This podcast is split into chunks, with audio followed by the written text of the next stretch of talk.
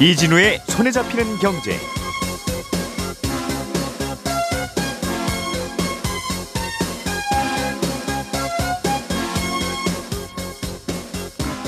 안녕하십니까 이진우입니다.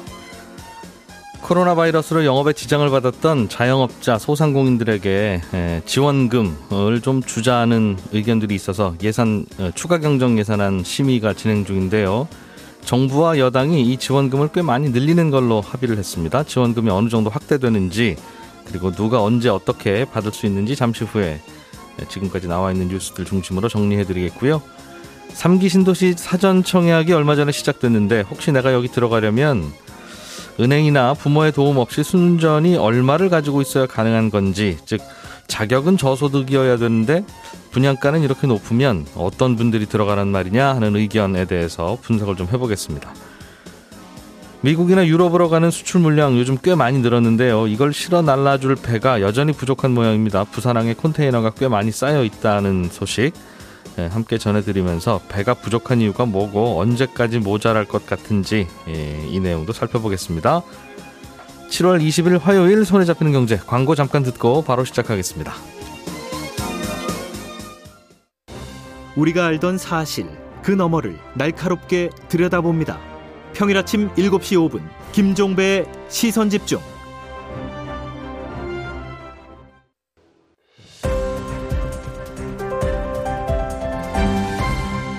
이진우의 손에 잡히는 경제.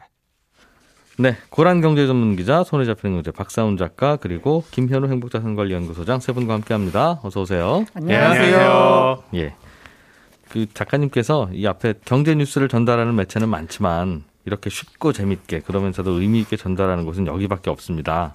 라고 대본에다 써놓고 저보고 읽으라고. 네. 다른 방송에서도 이렇게 얘기하시는 것 같길래 여기서 뭐라고 하시는지 한번 보고 싶어가지고 잔인하다. 네. 그래서 아 이건 좀 너무 우리 자랑인데 싶어서 잠깐 머뭇거렸습니다. 네, 그랬더니 또 눈치를 주네요. 네, 고란 기자님, 어, 코로나 바이러스로 온 국민이 다 힘들고 고생을 했는데 네. 그래도 제일 금전적으로 제일 많이 고생한 분들은 이 방역 때문에 억지로 문 닫아야 음. 됐던 분들 아니냐. 그러니까 그렇죠. 이분들한테 좀 줘야지 왜 그걸 그, 그 돈을 다른 곳에 쓰냐 하는 의견들이 좀 있었고 그래서 이분들한테도 안 주는 건 아니지만 좀 더더 더 많이 음. 주자는 의견이 좀 있었어요. 이게 어, 소상공인 분들한테 주는 지원금이요 네 번째입니다. 근데 이름이 다 바뀌더라고요. 처음에 2020년 9월에 준 건 새희망 자금. 네. 그리고 2021년 1월 올 초에 준 건 버팀목 자금. 아 이름이. 네. 그리고 3월에 준 건 버팀목 자금 플러스. 그러면 이번에 주는 건 뭘까요? 플러스? 희망 회복 자금입니다. 희망 회복 자금. 아, 희망 회복 자금. 예, 새 희망이었었는데 올해도 또 이게 되니까 아마 희망 회복이 된 것 같아요. 음. 이 당초에는 100만 원에서 900만 원까지 로 구간을 설정을 했었는데요.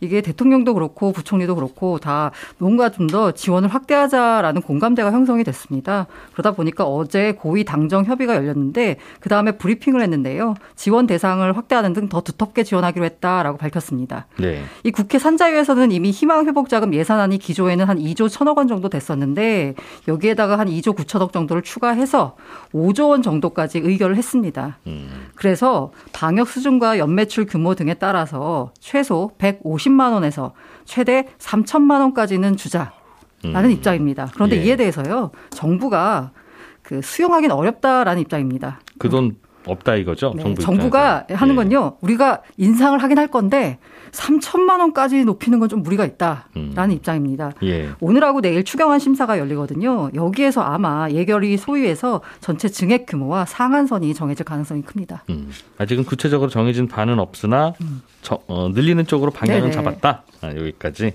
그러면 뭐 구체적으로 어떻게 받을 수 있고 누가 받을 수 있고 언제쯤 나눠주는 것이고 음. 그거는 뭐 특별하게 아직 정해진 게 없겠네요. 일단 확실히 정해진 거는요. 8월 17일 날 주겠다라는 겁니다. 일정은 확실히 우리가 해서 빨리 주겠다라는 겁니다. 아. 음. 날짜는 정해놓고 네, 날짜는요. 날짜는 정해놓고 이게 날짜를 정해놓은 이유가 뭐냐면요. 예. 이걸 이 그 날짜를 지키려면은요. 이달 안에 추경안이 통과가 돼야 돼요. 예. 그러니까 이 소상공인들 힘든데 빨리 주려면 어쨌든 그 똥과를 빨리 해달라라는 입장인 거죠. 음, 예. 다음 달 17일부터 지급이 목표입니다. 음. 그리고 만약에 그 처음에 발표했을 때 100만 원에서 900만 원을 주겠다라고 했을 때 그 안을 그대로 갖고 온다라고 하면은요. 그 제한 조치, 집합 금지, 영업 제한 조치를 받거나 영행업 등 경영 위기 업종에 해당하는 소, 해당하는 소상공인이고요. 총 113만 명 정도가 됩니다. 예. 이분들한테 다음 달 17일부터 주고 지원 대상이 아까 113만 명이라고 했었는데 기존에 이제 기록이 있는 분들 있잖아요. 음. 그80% 정도인 90만 명은 1차로 17일 날 당일 날 바로 죽일 거고요. 예. 그리고 나머지 분들은 그 뭐 이달 안에 여러 가지 이제 소득 그 상반기 부가세 신고 결과 뭐 이런 것들 감안해 가지고 음. 다음 달 말 까지 받을 수 있도록 할 계획입니다. 대상은 정부가 행정명령에 따라서 몇 시 이후에는 문 열지 마세요. 네네. 해서 억지로 문 닫았던 집합 금지, 영업 업종들. 제한, 그리고 음. 경영 위기 업종. 누가 봐도 저기는 어렵다. 네네. 아, 그래서 이게. 예. 그 예전에는 이제 처음에 줄 때는 약간 이렇게 굉장히 뭐 세 세 분이 뭐 네 분이 이렇게 약간 러프하게 나눠서 줬어요. 근데 이제는 24가지 경우로 경우의 수를 굉장히 세분화했습니다. 예. 그래서 그 이렇게 그림을 한번 그려 보시면 매출액 기준 구간을 해 가지고요. 8천만 원 미만, 8천만 원에서 2억 원, 2억 원에서 4억 원, 4억 원 이상 이 가로축에 있다고 생각하시면 돼요. 음. 그다음에 세로축에 집합 금지, 영업 제한, 매출 40억 40% 이상 감소, 예. 매출 20% 이상 감소 음. 네 개가 있고요. 예. 집합 금지와 영업 제한은 장기와 단기로 구분합니다. 음. 그러면 세로축이 6개, 가로축이 4개니까 24가지 경우가 생깁니다. 내가 매출이 어느 정도고 내가 집합 금지 업종이었으면 여기. 네네. 어, 집합 금지 업종은 아니지만 매출이 많이 줄었으면 여기. 음. 예, 그런데 매출이 내가 좀 다르면 또 다른 곳 이렇게 정해져 있다 이거죠. 네. 그래서 매출 규모가 4억 글쎄. 이상이고 음. 집합 금지를 장기간 당했으면 최대 900만 원. 예. 반면에 매출이 8천만 원 이하이고 매출이 20에서 40% 줄었으면 100만 원. 이렇게 됩니다. 매출이 줄기만 하고 나는 집합금지 업종은 아니었어도 거기도 받아주겠다는 건가 보네요. 네, 근데 그 경영 위기 업종에 해당하는 거고요. 아, 업종에 해당해야 이게 그 된다. 3차 때와 다른 게 뭐냐면요. 예. 버팀목 자금 플러스 때는 일반 업종 가운데서도 매출이 줄었다를 입증을 하면 100만 원을 지급했었거든요. 예. 근데 이번에 일반 업종은 빠졌습니다. 음, 그래서 이걸 더 넣어야 된다는 얘기도 또 나오고 있어요. 음, 그거는 뭐 그냥 매출이 줄은 이유가 정말 어, 여행 업종도 아니고 집합 금지도 아니었지만 간접적으로 직간접 피해를 코로나 때문에 받았을 수도 있고 음. 아니면 본인이 사업을 좀 다른 이유로 멈췄다 저 주변에도 그렇게 받으신 분 있거든요. 네네. 어느 날 사업을 좀 접어야 되겠다 싶어서 다른 일을 하고 있는데 갑자기 전화 와서 100만 원 받아가라고 그랬다고. 네. 아무튼 섞여 있어서 그랬 그러지 않나 하는 생각은 좀 드네요. 알겠습니다. 이것도 빨리 나온 거니까 좀 업데이트 되면 네. 음, 정리를 좀 해드리겠습니다. 예, 김현우 소장님 준비해 오신 소식. 어, 3기 신도시 사전 청약이 시작됐는데 네. 이게 결국은 여러 가지 복잡한 자격 조건을 마, 맞춰야 이제 받을 수 있는 거지만 네. 소득은 낮아야 한다. 맞습니다. 아 그리고 대출은 잘은 안 해드린다. 원래 지금 전체 기조가 그러니까. 그렇죠. 규제가 있죠. 그러면 분양가는 그런데 싸지 않으면 어, 상대적으로는 쌉니다만 네네. 야 이거 큰 돈인데라고 생각하면 과연 그게 세 개가 다 맞아 떨어지느냐 어, 네. 어, 그게 이제 궁금한 거예요. 그래서 일부에서는 야, 저소득이긴 하지만 그즉 외벌이 같은 저소득이지만 그렇습니다. 부모님한테 받을 수 있는 자금이 많은 분들이나 이게 가능하지 예. 저소득이면서 네. 대출은 원래 안 해주고 그런데 아파트 값은 비싸면 그럼 이 그렇죠. 돈, 실 진짜 저소득인 분들은 이 돈 어떻게 채우라는 거냐 부모님밖에는 사실은 답이, 답이, 없는 없는데 거죠. 그런 비판이 좀 있더군요. 네, 일단은 그래서 얼마나 싼지 가격이 이제 주변보다 싼지 비싼지는 사실상 크게 중요한 게 아니라 내가 이 도달할 수 있는 가격이냐가 중요한 거잖아요. 음. 요번에 사전 청약 같은 경우에는 다섯 군데가 떴습니다. 공공 분양은 인천 계양, 남양주 진접, 성남 복정 요 세 가지고요.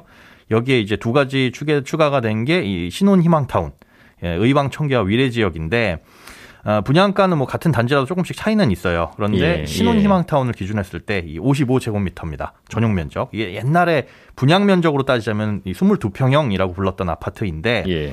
아, 분양가 같은 경우는 인천하고 남양주가 한 3억대 초반에서 중반 정도 되고요. 음. 나머지 세 곳은 이제 투기과열 지구입니다. 네. 여기는 좀 분양가가 비싸요. 55제곱미터라도. 의왕이 거의 4억, 어, 저 5억. 그리고 성남 복정 같은 경우는 5억 8천에서 6억 4천. 그리고 음. 위례 같은 경우는 5억 6천 정도, 5억 중반대라고 보시면 됩니다. 예. 그런데 요 이 사전 청약 분양가는 그냥 추정 분양가입니다. 그러니까 확정은 아니고 음. 아, 한 2년 후쯤에 본 청약이 시작되는데 뭐 빠르면은 내년 9월이고요. 근데 거기 그때 가가지고 이 확정되기는 하지만 일단은 추정되는 현재로서의 분양가는 요 정도다. 음. 이렇게 생각을 하시면 됩니다. 그럼 입주할 때는 돈이 없으면 대개는 전세를 주고 네. 어, 기다렸다가 그 돈 마련해서 뭐 10년 후에 입주하는 경우도 있고 있잖아요. 예전엔 많이 그랬었죠. 예. 그런데 불가능합니다. 일단은 이게 분양가가 주변 시세보다 더 비싸지면 그게 가능해요. 예. 이 거주의 의무가 없거든요. 그런데 분양가보다 아니 저 주변 시세보다 분양가가 100% 이하다. 라고 한다면 일단 최소한 3년 이상 의무적으로 거주를 해야 되고 그걸 처음 3년을 해야 된다는 거죠? 예. 예. 어, 분양이 되자마자 음. 어, 3년 동안 거주를 의무적으로 해야 되고 한 짧게는 6년에서 길게는 8년까지 이 전매도 불가능합니다. 네. 근데 만약에 분양가가 주변 시세보다 80% 미만이다. 더 싸면 예, 그러면 의무 거주 기간이 5년으로 늘어납니다. 그러니까 음. 이 5년 동안은 전세고 뭐 월세고 아무것도 못 한다. 내가 들어가서 살아야 된다라고 보시면 됩니다. 그러니까 그 말은 결국 내가 잔금 다 마련해야 된다는 건데. 맞습니다. 대출을 받든 어디서 뭐 가져오든. 예. 음. 근데 지정한 날짜에 만약에 잔금을 치르지 못하면 어떻게 되냐? 이건 뭐 분양 공고문에 자세하게 나오기는 하는데 아직까지는 뭐 사전청이니까 그 내용까지는 없는데요. 예. 주변에 보통 이제 나오는 공고문들을 보면은 현행 6.5%의 연체금을 물거나 음. 아니면 그래도 못 내면은 계약이 해지됩니다. 예. 결국은 당첨을 포기해야 된다는 거죠. 그래서 아예 처음부터 자금 계획을 이잘 세워봐야 되는데 이게 아까 말씀드린 대로 두 가지로 나뉜다고 했잖아요. 투기 과열지구가 있고 음. 아닌 곳이 있습니다. 예. 그거에 따라서 LTV 한도가 조금 다르고 뭐 DTI, DSR도 개인적으로 모두 다이 따져봐야 되는데 음. 문제는 앞서 말씀해 주신 것처럼 여기에 당첨이 되려면 일정 소득 이하인 분들만 이, 이 청약을 넣을 수 있다는 게 이제 문제인 거죠. 그 소득 제한이 어느 정도예요? 고소득 기한이 사실은 이 도시근로자의 평균 임금 전년도 예, 요걸 예. 따지는데 3인 이하 가구를 보면 약 600만 원입니다. 한 달에 600만 원. 네, 그렇습니다. 예. 이건 이제 에, 3인까지가 그렇고 4인에서 5인 똑같은데 700만 원이에요. 그러니까 가구 소득이 600만 원, 그 맞벌이를 하든 외벌이를 하든 그 이하여야 된다. 네, 그렇습니다. 어, 물론. 요게 이제 3인 이하의 기준 소득 100%인 소득이고 예. 외벌이면은 뭐 이거의 130%, 뭐 예. 맞벌이면은 140% 이런 조건들이 있기는 음, 있어요. 예, 예. 조금씩 차이는 있는데 일단 기준점을 잡고자 3명이면 600 이걸 예. 충족을 해야 된다라고 보시면 됩니다. 예. 아, 그런데 이제 가구원 소득은 어떻게 따지냐. 지금 공고문이 지난주 금요일에 떴잖아요. 공고문이 나온 15일, 7월 15일 기준에서 현재 지금 가구에 살고 있는 모든 사람들의 평균 소득을 내는 겁니다. 아, 결론부터 일단 말씀드리면은 이전 사전 총약 분양가로는 공공 분양이든 뭐 신혼 희망타운이든 소득하고 규제가 충돌되지는 않습니다. 음. 그러니까 요 정도 소득으로 들어가실 분들이 뭐 규제 때문에 대출이 안 나오거나 예. 이럴 걱정은 안 하셔도 돼요. 일단은 음. 어, 분양가 저 과열지구라도 60%까지는 대출이 나오니까. 예. 근데 문제는 그 대출이 60%에서 많게는 70%까지 나오는데 네. 나머지 3, 40%가 얼마 정도 필요하냐. 예. 그리고 이걸 마련할 수 있느냐. 요게 사실은 관건이 된다라고. 아, 여기는 투기 과열 지구든 어디든 60, 70%는 다 됩니까? 네, 뭐 무주택이고 예. 뭐 그렇게 된다면은 투기 과열 지구가 아니라면 뭐 70%까지 대출이 가능하고요. 그러면 예. 투기 과열 지구라고 한다면 6억까지는 60%까지 대출이 됩니다. 60%까지. 예. 음. 6억 초과분은 50%까지 되지만 지금 분양가로 나온 거 보면 대부분 다 6억 이하거든요. 음. 일부 뭐 성남, 뭐 위례 이런 데만 조금 넘어가는 아파트들이 그럼 예를 들면 분양가가 6억 5천이면 네. 6억까지는 60% 해주고 3억 3억 6천 해주고 네. 아 이거 6억 넘는 5천만 원이 또 있네. 이 그거는 5천만 원에 대해서는 50%인 2,500. 어 그럼 대부분 해주는 거네요. 대부분 해준다고 보시면 예. 되고요. 예. 최대 한도는 4억까지 다 합쳐서 어, 그렇게 보시면 됩니다. 네. 근데 이걸 계산을 해봤더니 일단은 뭐 3억 언저리 아파트, 그러니까 인천과 남양주 정도가 되겠죠.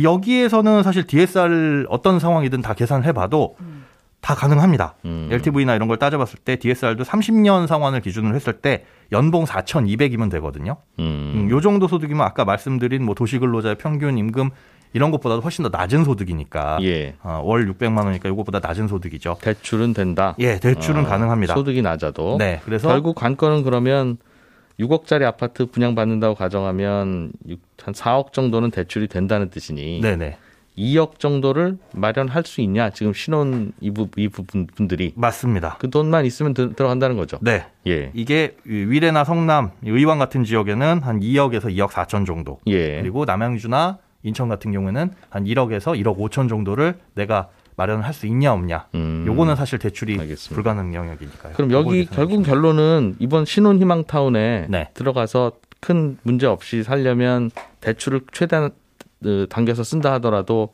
우리 부부가 2억 원이 있냐는데 네. 큰 돈이기도 하고 작은 돈일 수도 있겠습니다만 보는 사람에 따라서는 여기가 신혼희망 타운이잖아요. 그렇죠. 거의 사회 초년생 아니면은 나이가 젊으신 분들 에게 주로 당첨 기회가 돌아가는. 그렇습니다. 그러려면 어, 30대 예. 초반이다라고 한다면은 어, 한 5년에서 8년 정도 사회생활을 했다, 직장 생활을 했다라고 했을 때 음. 5년에서 8년 동안 개인이 1억을 모으려면 음, 예 쉽지는 않죠. 음. 사실은 1년 동안 2천만 원씩 모아야 된다라는 계산이 나오니까요. 둘이 합쳐서 2억 만들어야 되는 거니까. 네. 음, 그렇습니다. 둘다 맞벌이를 가정했을 때. 맞벌이를 가정하면 그렇고 음. 사실 뭐 자녀가 태어나게 되면 잠깐 동안은 또 맞벌이도 힘든 경우도 많고요. 예. 그래서 이 부분에 있어서 지금 아직까지는 뭐 본청약하고 입주 시기까지 시간이 있으니까 음. 그때까지 모을 가능성이 보인다라고 한다면 도전을 해보셔도 좋고 예. 뭐 사전 청약이야 중간에 포기를 하셔도 되긴 한데 그렇습니다. 한번 포기하면 1년 동안은 또못 넣으니까 이론적으로 말은 되는데 네. 즉 어, 둘 다 뭐 소득이 좀 있는 두 부부가 예. 어, 연봉 어느 정도까지 된다고 하셨죠?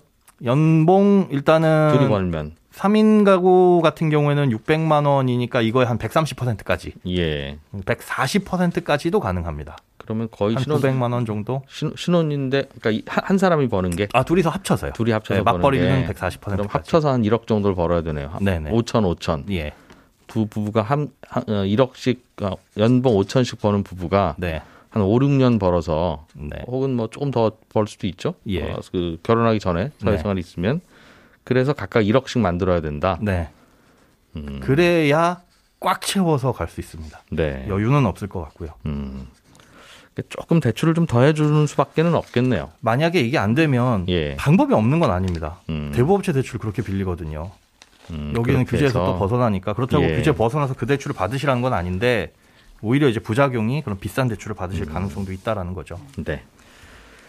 자, 박 작가님 준비해 오신 소식. 네. 컨테이너 가격이 아직도 비싸다. 그렇습니다. 그러니까 운임이 실어 나르는 비용. 배달비가. 네. 중국 상하이에서 출항하는 컨테이너선 15장로 단기 운임을 지수로 만든 게 있습니다. 예. 상하이 컨테이너 운임 지수라는 건데 음. 이게 매주 금요일마다 발표가 되거든요. 예. 근데 지난주 금요일에 발표된 걸 보니까 4천 포인트를 넘었습니다. 지수가 네. 예. 이게 2009년에 처음 만들어졌는데 4천을 넘긴 건 이번이 처음이고 작년 이맘때가 한 1033였으니까 1년 사이 거의 4배 조금 안 되게 오른 거죠. 음. 오르는 이유는 예전에는 뭐 코로나 바이러스 때문에 부두에서 뭐 하역도 잘 안 되고 네. 뭐 그동안 코로나 때문에 이 컨테이너가 별로 안 쓰일 것 같아서 갑자기 장기 수선 들어갔다가 네. 못 나오는 배들도 많고 네. 뭐다 기타 등등 이런 얘기를 했는데 수혜주 운하에 갇히기도 하고 그렇습니다. 근데 아직도 그래요? 아직도? 지금도 날라줄 배가 없습니다. 음. 그러다 보니까 우리나라 같은 경우에는 화물주들이 지금 부산항에 컨테이너를 쭉 쌓아두고 있거든요. 예. 얼마나 쌓았냐면 보통 때는 컨테이너를 3단 혹은 뭐 한 4단 정도로 쌓아두는데 예. 지금은 6단까지 쌓아두고 있습니다.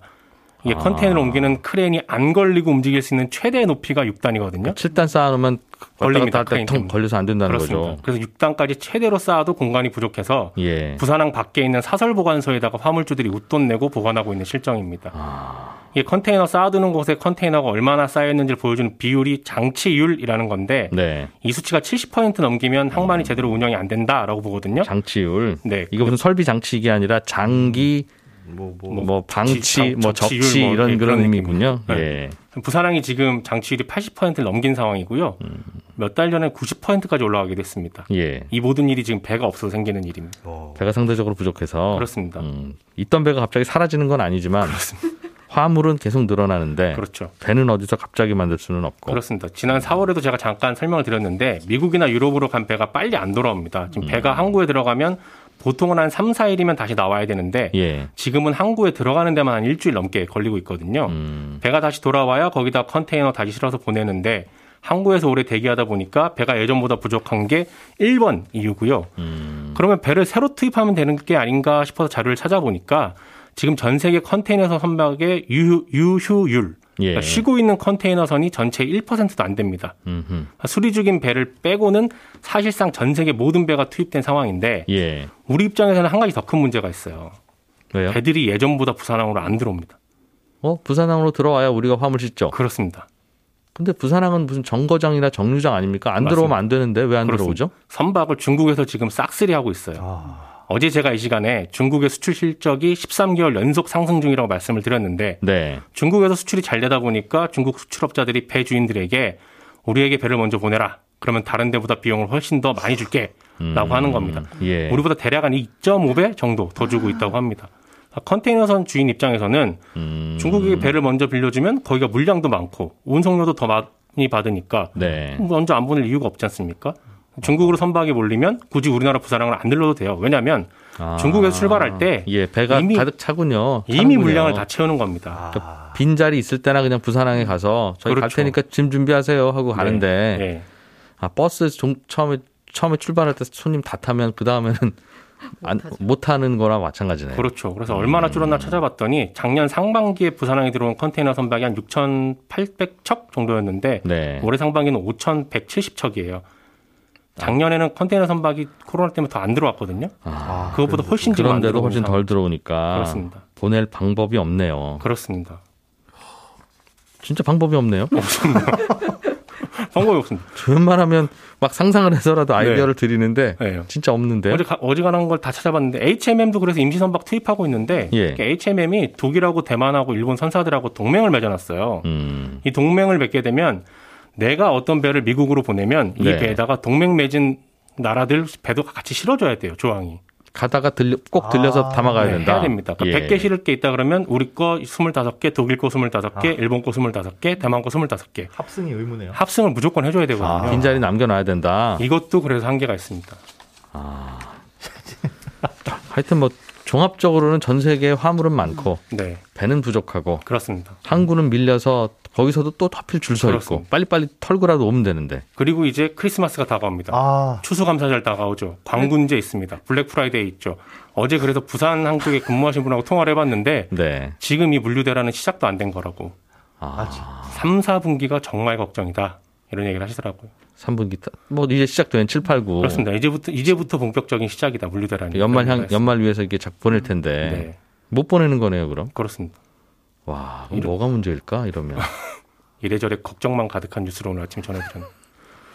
답, 답은 없고. 그렇다고 그러게요. 보내야 될 물건이니까 그럴 거고. 뭐 운임이 올라가서 너무 비싸면 못 보내도록 할 수밖에 없을 텐데. 네. 그러면 피아노, 뭐 장롱 이런 건 안 보낼 거 아니겠습니까? 큰 거네. 뭐 가격이 결정해야지 어떻게 하겠어요. 어. 고민 많네요. 항공운임도 예. 올랐어요. 아 그렇겠죠. 그렇죠. 급하면 비행기라도 실어 날 네, 테니까. 네, 그러다 보니 비행기도 올라가지고 비행기로도 지금 못 보내고 배로도 못 보내고. 아 어떡하지? 결과적으로 이게 수입 물가 상승에도 영향이 미치는 건가요? 들여오는 그렇겠지. 들어오지도 못하고 어뭐 각종 AS 부품도 뭐 다 이제 안될 음. 거고. 음, 배를 주문해도 배를 만드는 데 시간 걸리니까 그렇고. 네, 김현우 소장, 박세훈 작가, 고란 기자 세 분과 함께 했고요. 오늘 11시 5분에 이어지는 손경제 플러스에서는 우리나라 공공임대주택 정책에 대해서 현황과 개선점을 좀 자세하게 얘기 들어보겠습니다. 11시 5분에 다시 오겠습니다. 손에 잡힌 경제는 하루에 두 번, 8시 30분, 11시 5분 두 번 찾아옵니다. 잠시 후에 뵙겠습니다. 고맙습니다.